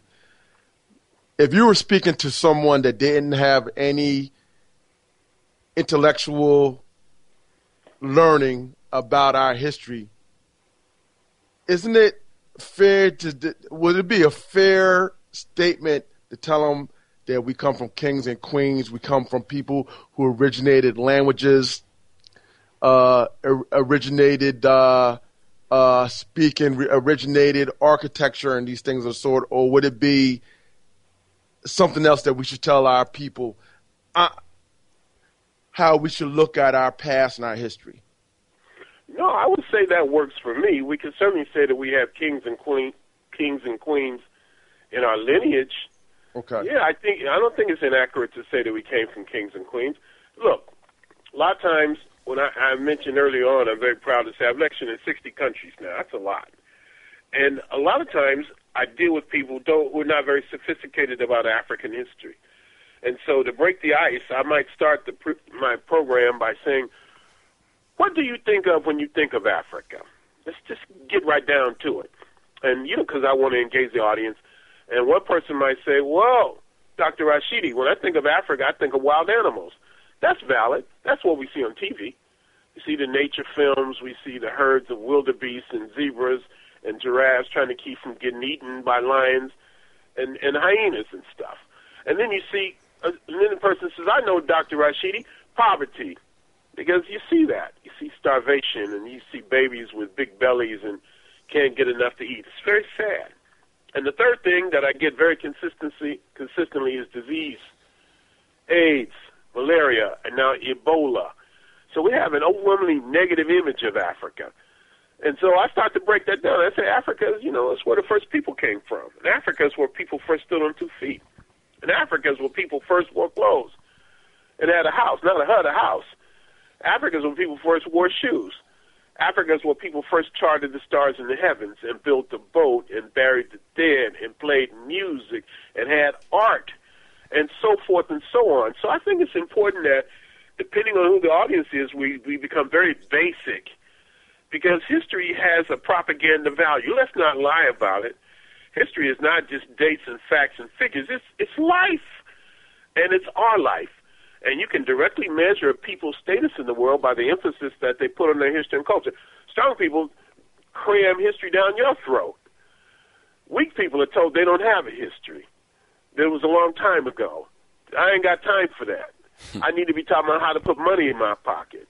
What what happened a thousand years ago or yesterday, I ain't got time for. What's that got to do with me? And I think that, my brother, that you're doing the right thing. That you have to judge the audience. That there's nothing wrong with returning to the basic basics and talking about the things that a lot of us here on this show take for granted, or sometimes take for granted. And other times, if the audience is more sophisticated, you can be more nuanced in that. So you have to be a good judge of the audience. And and what I like to to on on that por- portion on the sophisticated audience. To me, you we've had our history usurped, adapted, changed by other people. And with and, and my thing and my bone of contention with the people who are sophisticated is they have a problem with their own people because within our race, we had people that are laborers, we had people that were illiterate. But on the flip side, you see European history, they've had those same type of things but they always, when they go to teach their children, they're always teaching their children the best of the culture, so they have something to to to look up to. To, to build Exactly. up, I think it's the same thing that we should do for ourselves. Whether the children out there are hanging, walking around with their pants hanging down or not, tell them they're from kings and queens, and maybe they'll change their behavior. That's that's just my premise, and I can't understand that you know we have people that all sometimes all they look at. I'm talking about people who are culturally sophisticated, conscious. Everything that you try to say, they're always always looking for the negative piece on it, so they can have an argument or to win an argument. And sometimes this brass tacks. It's like it's a given that we had laborers. It's a given that we had people that are illiterate. It's a given that we had people that were thieves and robbers. But you have that Europeans have that same history. But what are what are they promoting? They're promoting the best of their culture, whether it's fact or fiction. Well, you get an argument from me there, brother. Preach is what I would say. I agree with you 100%. We want to feel good about ourselves. We want to have a sense that we contribute something positive to the world. You know, we get enough of the negative, and we have to bend over backwards to counter that because most of our history, I would say, is positive. We gave humanity to the world. We gave culture to the world, and we should be proud of that. And our people need to know about that. There's nothing wrong with feeling good about who you are and having a sense of identity and having a sense of, yes, my ancestors accomplished great things, and so therefore I am obligated to accomplish great things. And that's what history is all about. And anybody who says different than that is deluding themselves. Let's go Thank to oh, uh, uh, Reggie. You, you all right? I, I am done. I'm fulfilled. Let's go to two one five area code. What's your name? Where you calling from? Yes, yes. How are you, brothers? You know, uh, uh, Professor Rashidi, I, I heard Oh, you I, open sorry, up I cut you about- off there, but you got one more question. Uh, this is Timothy. Yes. Okay, yes. go ahead. Uh, yes, I was going to say, Professor Rashidi, I heard you open up early about a museum that you visited in, in Greece. And I was going to say to you that from my readings of Gerald Massey and Godfrey Higgins, he himself, as a European, has said some of the best stuff was stolen and brought to England. Have you ever been to the museums in England and compared them to Greece or Rome or wherever? I would. I have been to most of the major museums in the world. You know, I'm not saying that to boast, but I have. And the British Museum is one of the best in existence. If white folks can't do anything else, well, it's steal. They can gather some stuff. In fact, I think museums are largely a European phenomenon. So the British Museum in London is magnificent. They got all kind of stuff in there, especially stuff from the Nile Valley. But I would say that the greatest museum in the world is the Louvre in Paris. I, I, it's it's a former palace, and they've got some of everything. You have African, you have Egyptian museums in Italy. You have at least three Egyptian museums in Germany. The Germans were among the first big uh, European Egyptologists. And you could go from country to country. You could go to, from Switzerland. You could look at Sweden. You could look at Denmark. You could look at Scotland. You could look at all of these places and find African artifacts, particularly Egyptian artifacts, in these museums. So when we talk about reparations, that's one of the things we should be talking about. The regathering of our African artifacts. Reparations takes different forms. We were stolen, and a lot of our art was stolen, and it's in the, it's in these museums right now. And I've had the pleasure of being in, as I say, virtually every major museum on earth in search of the African presence. And now the question is, what do I do with the information? I've collected so many thousands of original photographs. I'm an elder now, at least a young elder. I'm 60 years old. And so the a question becomes, what do I do with it? How do I disseminate it? I'm not at a university, and certainly I don't want this information to pass away with me. And so one of the things that we should spend a lot of time talking about is the dissemination of the information, what we do with it, hmm. how we pass it along to the youth, intergenerational transmissions of wisdom. I think that's a very important subject. When a scholar passes and the information, their archives, their photos are scattered to the far corners of the earth, that's a sin. That's a crime against humanity, and we should seek to see that that never happens again. Thank you very much for that, sir. Thank you for I, I, I'm going to try to visit some of those museums. Do that. Thank yes, you for, sir. Thank, you for your call, Very sir. Good. Thank you. Uh, uh, Dr. Rashidi, uh, let's move to the continental United States while we got some more time. let's talk about uh, to start How much time do we have? I thought we were out of time. No, we got some more time. we, we got at least another half hour. We're gonna be on. If you All right. could, well, if let you me could stay with us. before we, we go anywhere else. Let me just so that people have it. Let me give my contact information. Go ahead. that people can reach me. Of course, I prefer email. You can always email me at Runoko at hotmail.com. And Runoko is spelled R U N O K O. So you can reach me at Runoko at hotmail.com. And after the show, you could call me at area code 210 232 7272. That's 210 232 7272. And I have a new website, simple, easy to remember, RunokoRashidi.com. You can go there, get information about my tours, you can get my bio, et cetera, et cetera. Can you purchase a lot of these DVDs and, and uh, books from the site also? Well, I'm putting it on there now. It's a brand new website, and so it's truly a work in progress. I do have uh, free books available, a small travel book, my book African Star, The Black Presence in the East, another book called Black Star, The African Presence in Early Europe, a number of DVDs. So if you don't see it on the website, again, a person can just email me directly, and I'll send you a list, and that or tell you how to get the information, and that is Runoko at hotmail.com. We'll say that a couple more times before the program Yes, is over. Uh, Dr. Rashidi, uh, let's start by talking about two two of the largest that I've seen. Yeah, you're the historian um, in this country, uh, the Stono Rebellion and also Andry's Rebellion in 1811 in Louisiana. Uh, from what I've seen, it, it it doesn't have a particular person that spearheaded these rebellions that I've, but I want that's why I want you to talk about them. Uh, no, you, I can stop you right there. I'm not an expert on either of those. okay, The Stono Rebellion, what is it? In, it's in North Carolina, right? South Carolina. South Carolina, and then you have another big rebellion in New York. I know that Africans marched on the city of New Orleans, and that was the thing that I think people need to know about. They need to know that there was a constant fear on the part of the white establishment that these Africans are going to revolt. Of course, the most famous one is the Nat Turner Revolt, or what we call the Nat Turner Revolt. And then you have other uh, insurrections that were planned, much more massive, and never got off the ground. And that would be, for example, the revolt, uh, the intended revolt by Denmark Vesey Mm-hmm. in South Carolina near Charleston around 1820, 1822. And before then, the um, revolt that was planned by Gabriel Prosser in Virginia in 1800. Some say it involved 50,000 people. A lot of this, too, I want to say, and I'll let you go on, is that what a lot of it was inspired by the Haitian Revolution.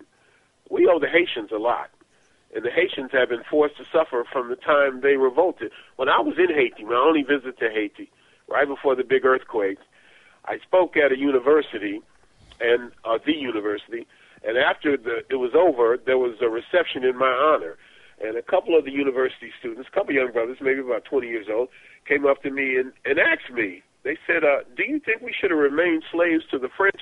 Maybe we wouldn't have suffered so much." That's the degree of suffering of the Haitians. So you know, you know more. You probably know more about Stono and the revolt in Louisiana than I do, and I don't want to come across as being super knowledgeable. Only fools know everything, and if I don't know, I'll be quick to tell you. So you have the edge on me in that regard. Listen, I'm glad that you said that. A lot of a lot of folks would just try to wing it. I'm glad. That's why I, I'm always have a lot of respect for days. you. I don't like to wing it anymore, brother. and I think it's arrogant when a person acts as though they have all the answers.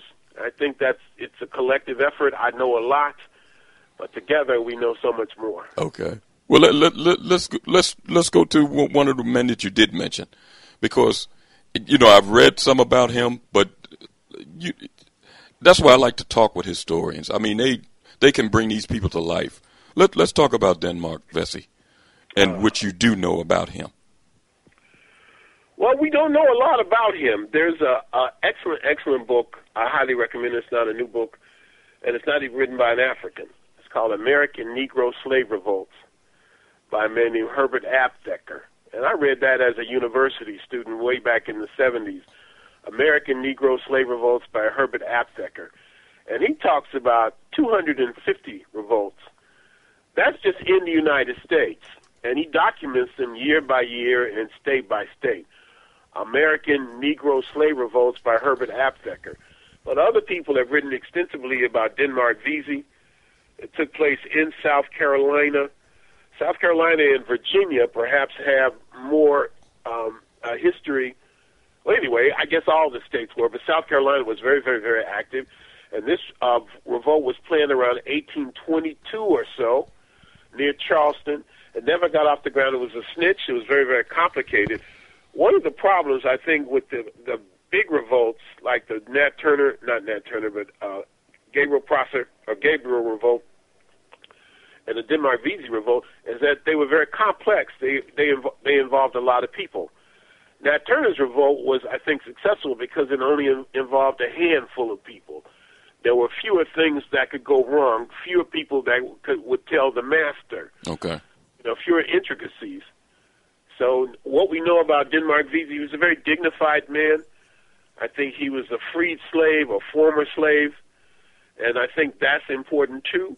That some of these revolts didn't actually involve involve enslaved people per se, but involved people who had been enslaved or had families who were enslaved or had won their freedom or something like that. And so um, it's unfortunate that the one that people talk about the most is, is John Brown. But certainly Denmark Vesey comes across as a very dignified man, a man of great intelligence, like Toussaint Louverture, and it's just unfortunate that um, um, we, he, he wasn't able to carry it off. But the spirit of, of rebellion, the spirit of resistance, is personified by Denmark Vesey. You know, I've read that David Walker and also Morris Brown and several other men was involved with him. Uh, they escaped when uh, when things fell apart. But I mean, we've seen David Walker's writings. That that group that he had must have been full of intelligent black men. Oh, big time, big time. You know, one of the reasons I don't spend more time with David Walker, who lived in Boston, by the way, and he had a house in Boston, um, is because I don't have any images of uh, David Walker. You know, you know, a lot of times when I do my presentations, I do visual presentations and I show pictures, and I don't have pictures of, of him. Now there are artist depictions that I use of, of Nat Turner and also Gabriel Prosser, but I am not even aware of a physical description of David Walker or Denmark Vesey. We, you know what? We're gonna we're gonna take a brief break, and when we come back, we'll continue the conversation with historian, researcher, and educator, Dr. Runoko Rashidi. And you can give us a call and join the conversation at 215-253-7263. That's 215-253-7263. We'll be right back in a brief minute.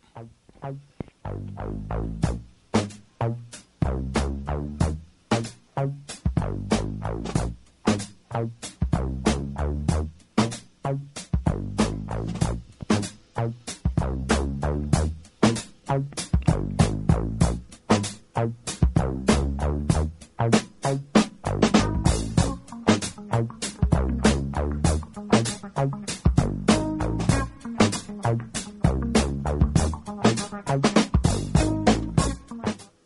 tuned in to the Black Talk Radio Network. For podcasts and live program scheduling, visit us on the web at blacktalkradionetwork.com.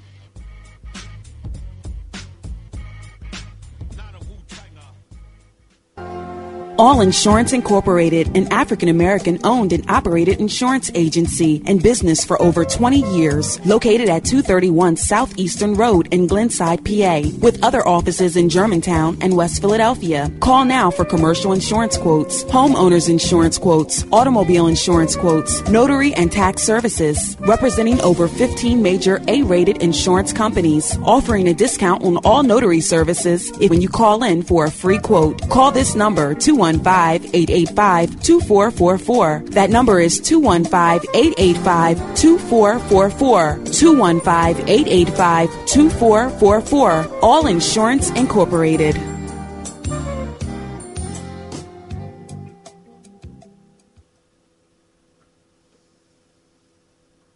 Your roof becomes unruly, call Dooley. Dooley Brothers, specializing in shingle, rubber roofs, gutters, downspouts, and vinyl sidings. Call for your free estimate today. 215-224-3882. That's 215-224-3882. Dooley Brothers Roofing, the roofing experts you can trust. That number again, 215-224-3882. 215-224-3882. Before your roof becomes unruly, call Dooley.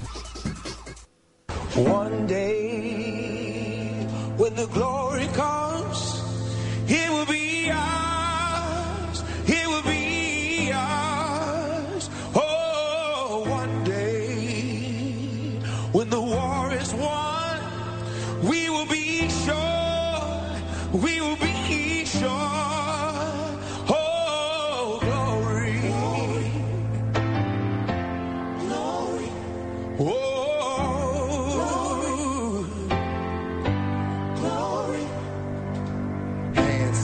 heavens, no man, no weapon. Formed against, yes, glory is destined. Everyday women and men become legends. Sins that go against our skin become blessings.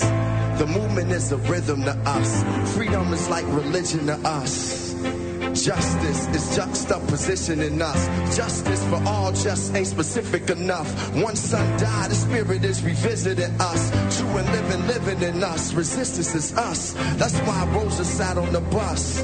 That's why we walk through Ferguson with our hands up. When it go down, we woman and man up. They say stay down, and we stand up. Shots we on the ground, the camera panned up. King pointed to the mountaintop, and we ran up. Day, when the glory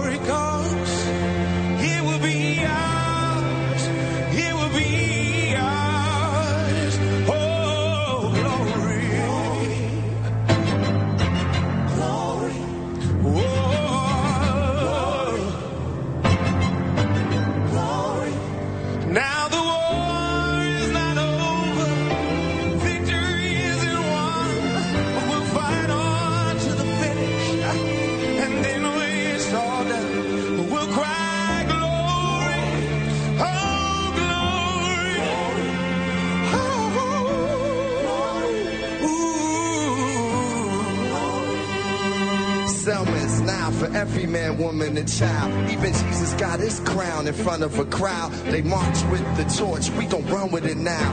Never look back, we done gone hundreds of miles. From dark roads, heroes, to become a hero. Facing the League of Justice, his power was the people. Enemy is lethal, a king became Rico. Saw the face of Jim Crow under a ball ego. The biggest weapon is to stay peaceful.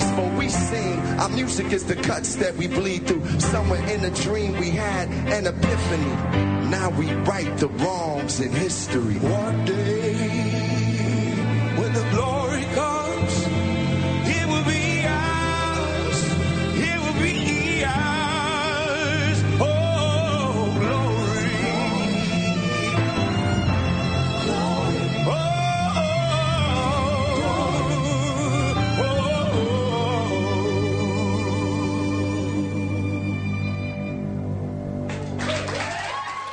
Welcome back to Time for an Awakening. And we're joined this evening in conversation with historian, researcher, educator, and anthropologist, Dr. Runoko Rashidi. Dr. Rashidi, let's get back to uh, to what we were talking about just before the break. Um, we were mentioning, and you were talking about Denmark Vesey, Gabriel Prosser, and Nat Turner. You know, what, what really bothers me a lot, uh, Dr. Rashidi, is that, especially in the case of Denmark Vesey and Nat Turner, these men were ministers. Uh, they were spreading Christianity at the time, and uh, they did what they did because of the dire circumstances of their people. And the overwhelming majority of ministers today act like these men never existed. They don't talk about them. If you go in the average church or talk to somebody that that, uh, and they don't even have to be church going people.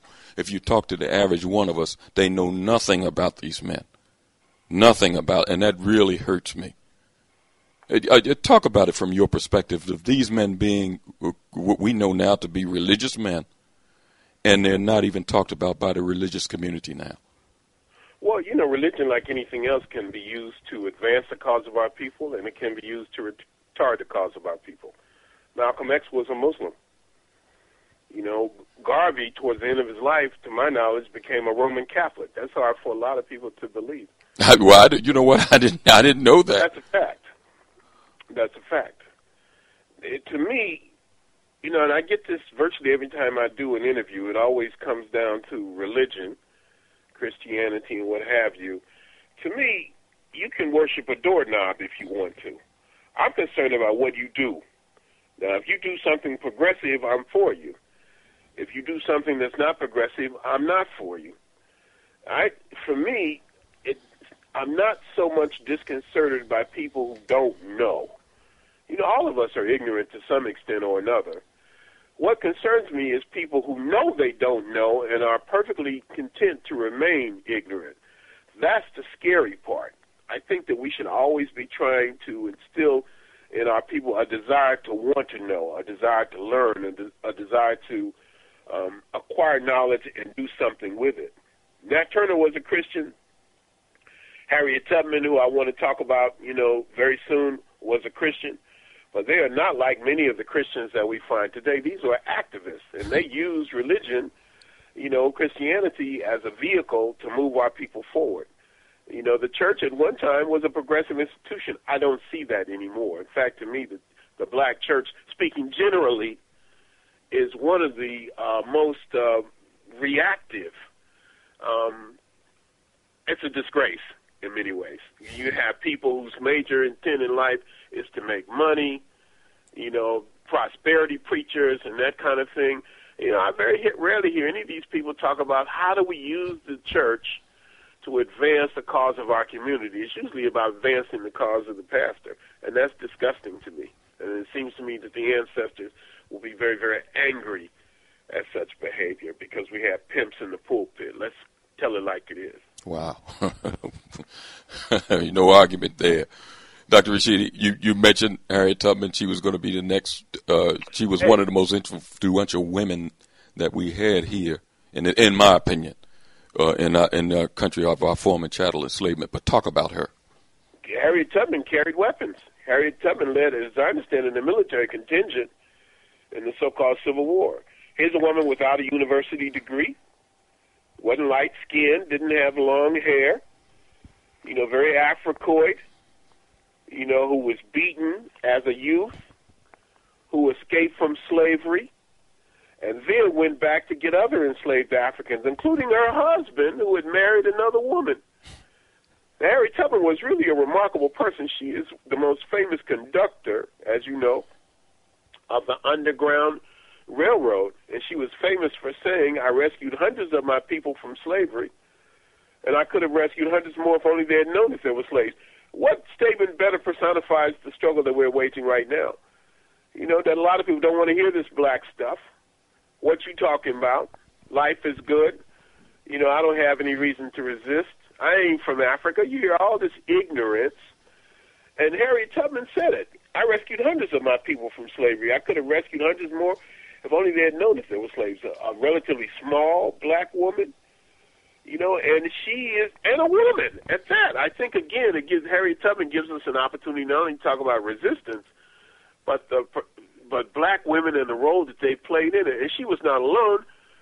Of course, you have people like Sojourner Truth, who, when white women were struggling for not emancipation but uh, suffrage, when they were struggling for the right to vote, she is supposed to have said, "Ain't I a woman too?"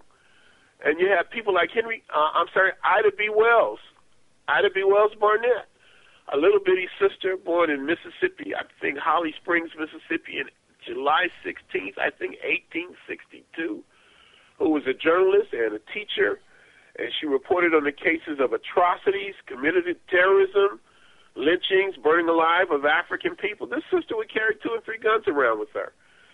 She was a product of her times in many ways. She referred to her husband in public as Mr. Barnett, but she named her firstborn daughter Ida B. Wells Jr.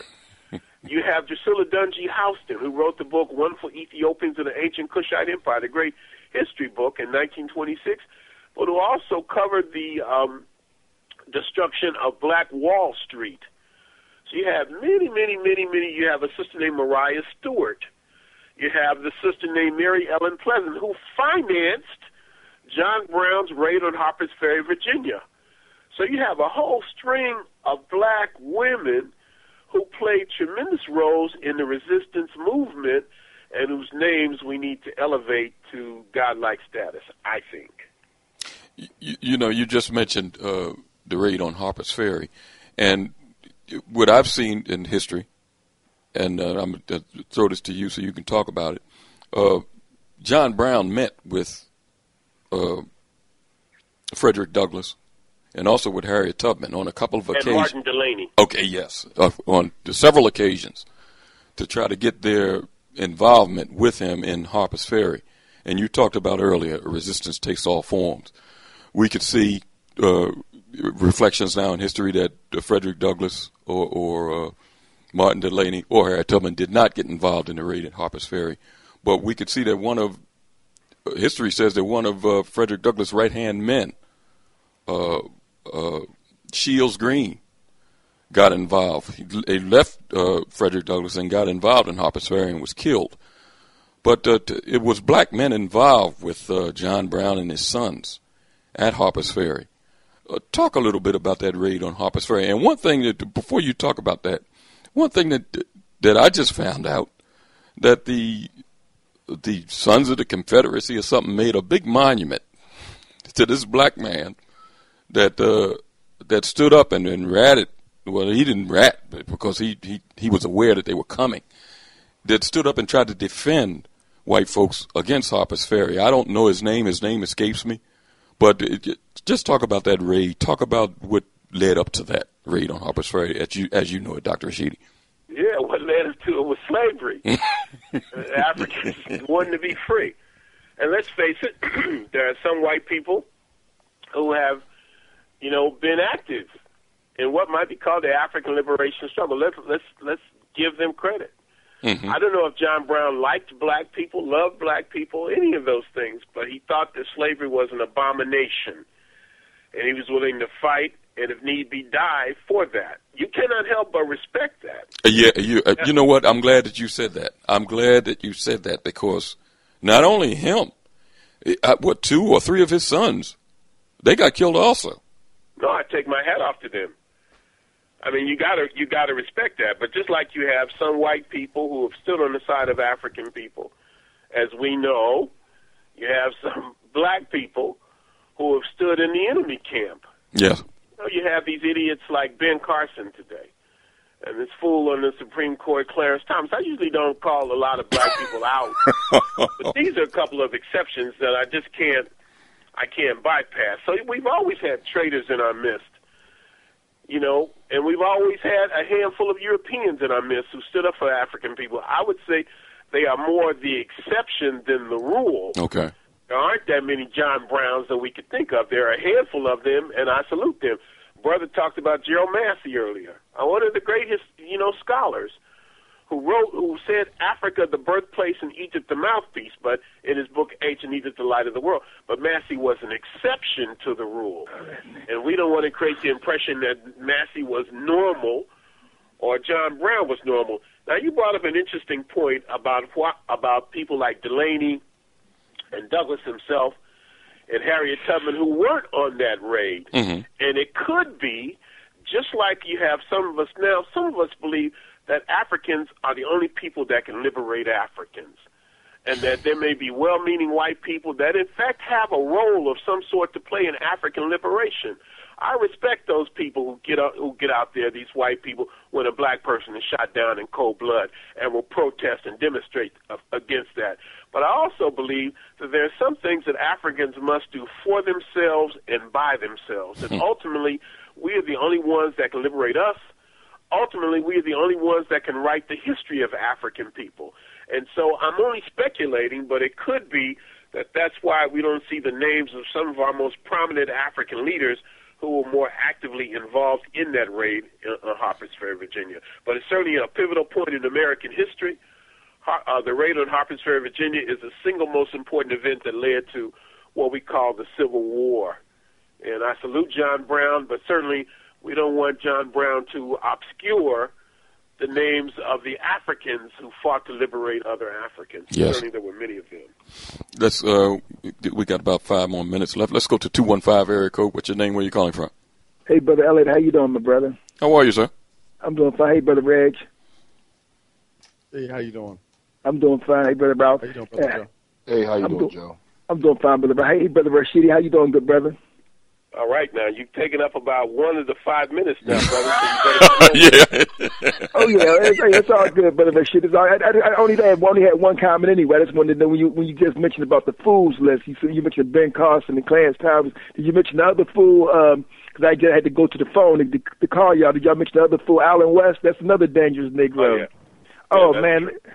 Oh, let me tell you, brother, that cat is no joke. See, I said some other people think they they either take that cat lightly or they not aware. I tell brother Elliot and Reggie all the time and stuff. That cat is dangerous. If that Negro could drop a bomb on black folks, he would. That is a dangerous Negro. Make no man. I want our people that's listening around the country to know Allen West. That Negro is no joke, brother. He got the stain for black people. I just want to put that out there in closing, okay? All right, we appreciate that. He's a worthy person to add to the list. Hey, thanks, brother uh, Rashid. Y'all brothers keep on keeping on. Peace and love. Thank you for your call, Joe. You're welcome. Brother Rashidi, we're coming up on the uh, the top of the hour and end of the program. Um, before you leave us this evening, it was an interesting discussion, and it can continue on because we missed a lot of people. I'm kind of glad we did kind of target or highlight some of our people involved in the struggle. Um, before you give out your information again, talk about your future, what you plan to do in 2015, where you plan to go. Oh, but you know, before you mention that, because you talked earlier about your visits to Colombia and you've seen that the, our people there were very anxious uh, for a lot of the knowledge and to become more conscious. Talk about you, know, because when you travel other places, beside uh, Colombia and other places around the world, do you seem to do you see the same veracity of our people to know who they are? I would say that wherever African people are, the struggle is very similar. You have some Africans who are very, very anxious to acquire knowledge of self. Okay. And you have others who are much more complacent. In Colombia, I was inspired by this desire to know. I think that it's possible that we can tap. I think that all people essentially want to feel proud of themselves, that they want to feel like they made a contribution to the world, that they have a history beyond enslavement. And I think that we have a duty and an obligation to try to tap into that. Some of us have closed our minds like we close a window or a door for fear that a new idea might come in. But wherever I go, I also find that there are people hungry for knowledge of self. And those are the ones that we want to tap into. That's our army. That's our base. I think that, as I've said before, what you do for yourself depends on what you think of yourself. And what you think of yourself depends on what you know of yourself. And what you know of yourself depends on what you have been told. We have a glorious history. We have a history of resistance. We have a history of rebellion. And I think that that's something that we can all take a great deal of pride in. For those who want to get in touch with me, again, I encourage you to email me at runoko at hotmail.com, R-U-N-O-K-O at hotmail.com. Go to my website, a work in progress. It's RunokoRashidi.com.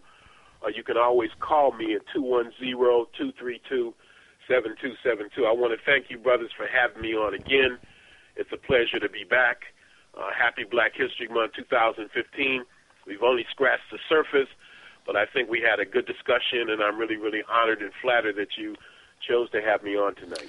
Dr. Rashidi, before you go, just give us a little uh, highlight of where you're going to be this summer, this fall, where, uh, your travels. Just tell the listening audience how they can get involved. This year, Mhm. I'm working with an African travel agency. The first tour is to northern and southern Ethiopia. That's in May of this year. Begins May 1st. And then in July, I think it's the 8th to the 17th, I have an African heritage tour of Mexico. We see the Olmec heads. Perhaps we'll get to see all of the Olmec heads on this trip. And African heritage in terms of enslaved Africans, Mexico is rich in terms of African heritage. That's in July. In November, I'm taking a group to Brazil. That's the African Heritage Month in Brazil. Um, November 21st, I think, is the day that Zumbi was executed there, in fact. And then in December, I take a group to, God willing, Southeast Asia, Thailand, Vietnam, and Cambodia. So again, I repeat, if you're interested in any of those things, please go to my website, RunokoRashidi.com. email me at runoko at hotmail.com or give me a call at 210-232-7272. I want to thank you for being with us, sir. Thank you. You all take care. I look forward to the next time. Hotel. We'll take a brief break. We'll be right back.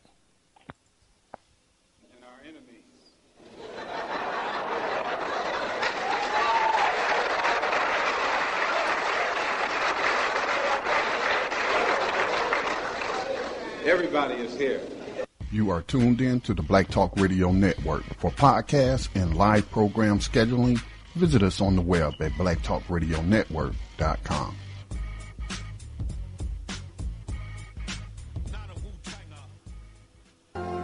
All Insurance Incorporated, an African American owned and operated insurance agency and business for over 20 years, located at 231 Southeastern Road in Glenside, PA, with other offices in Germantown and West Philadelphia. Call now for commercial insurance quotes, homeowners insurance quotes, automobile insurance quotes, notary and tax services, representing over 15 major A-rated insurance companies, offering a discount on all notary services when you call in for a free quote. Call this number 215 215-885-2444. That number is 215-885-2444. 215-885-2444. All Insurance Incorporated.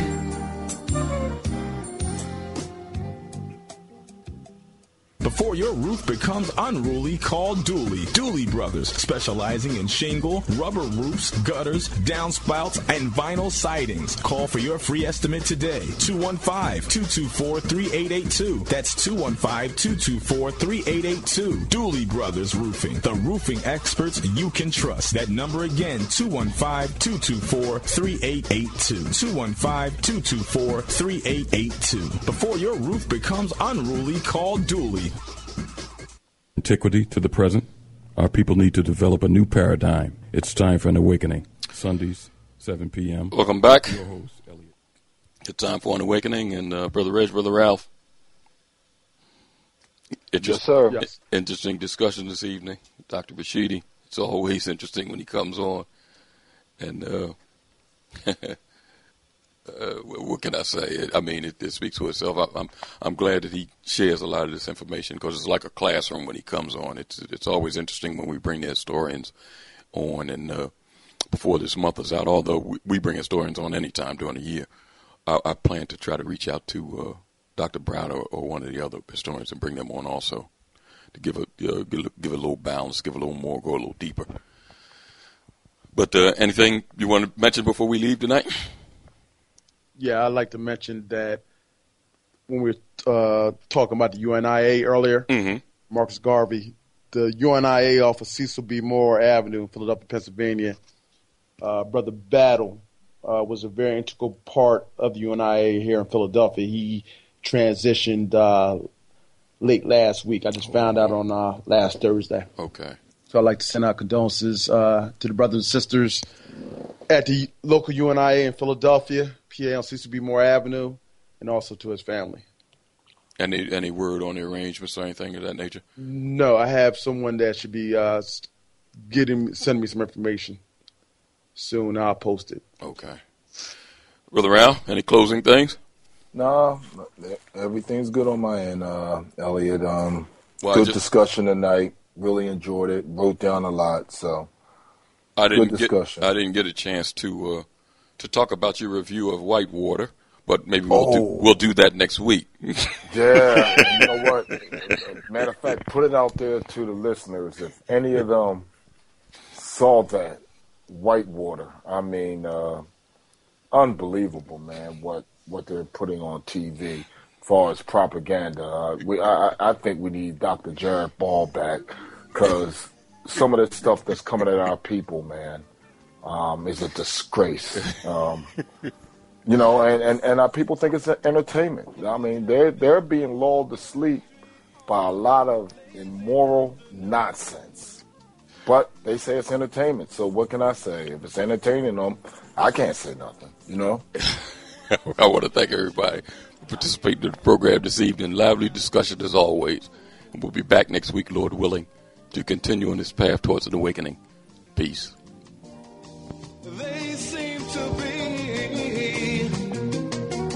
So unaware of.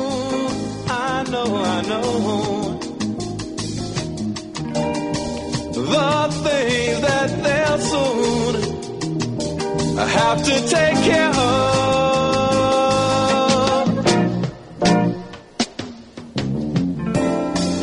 We've got to do something, yeah, to save the children.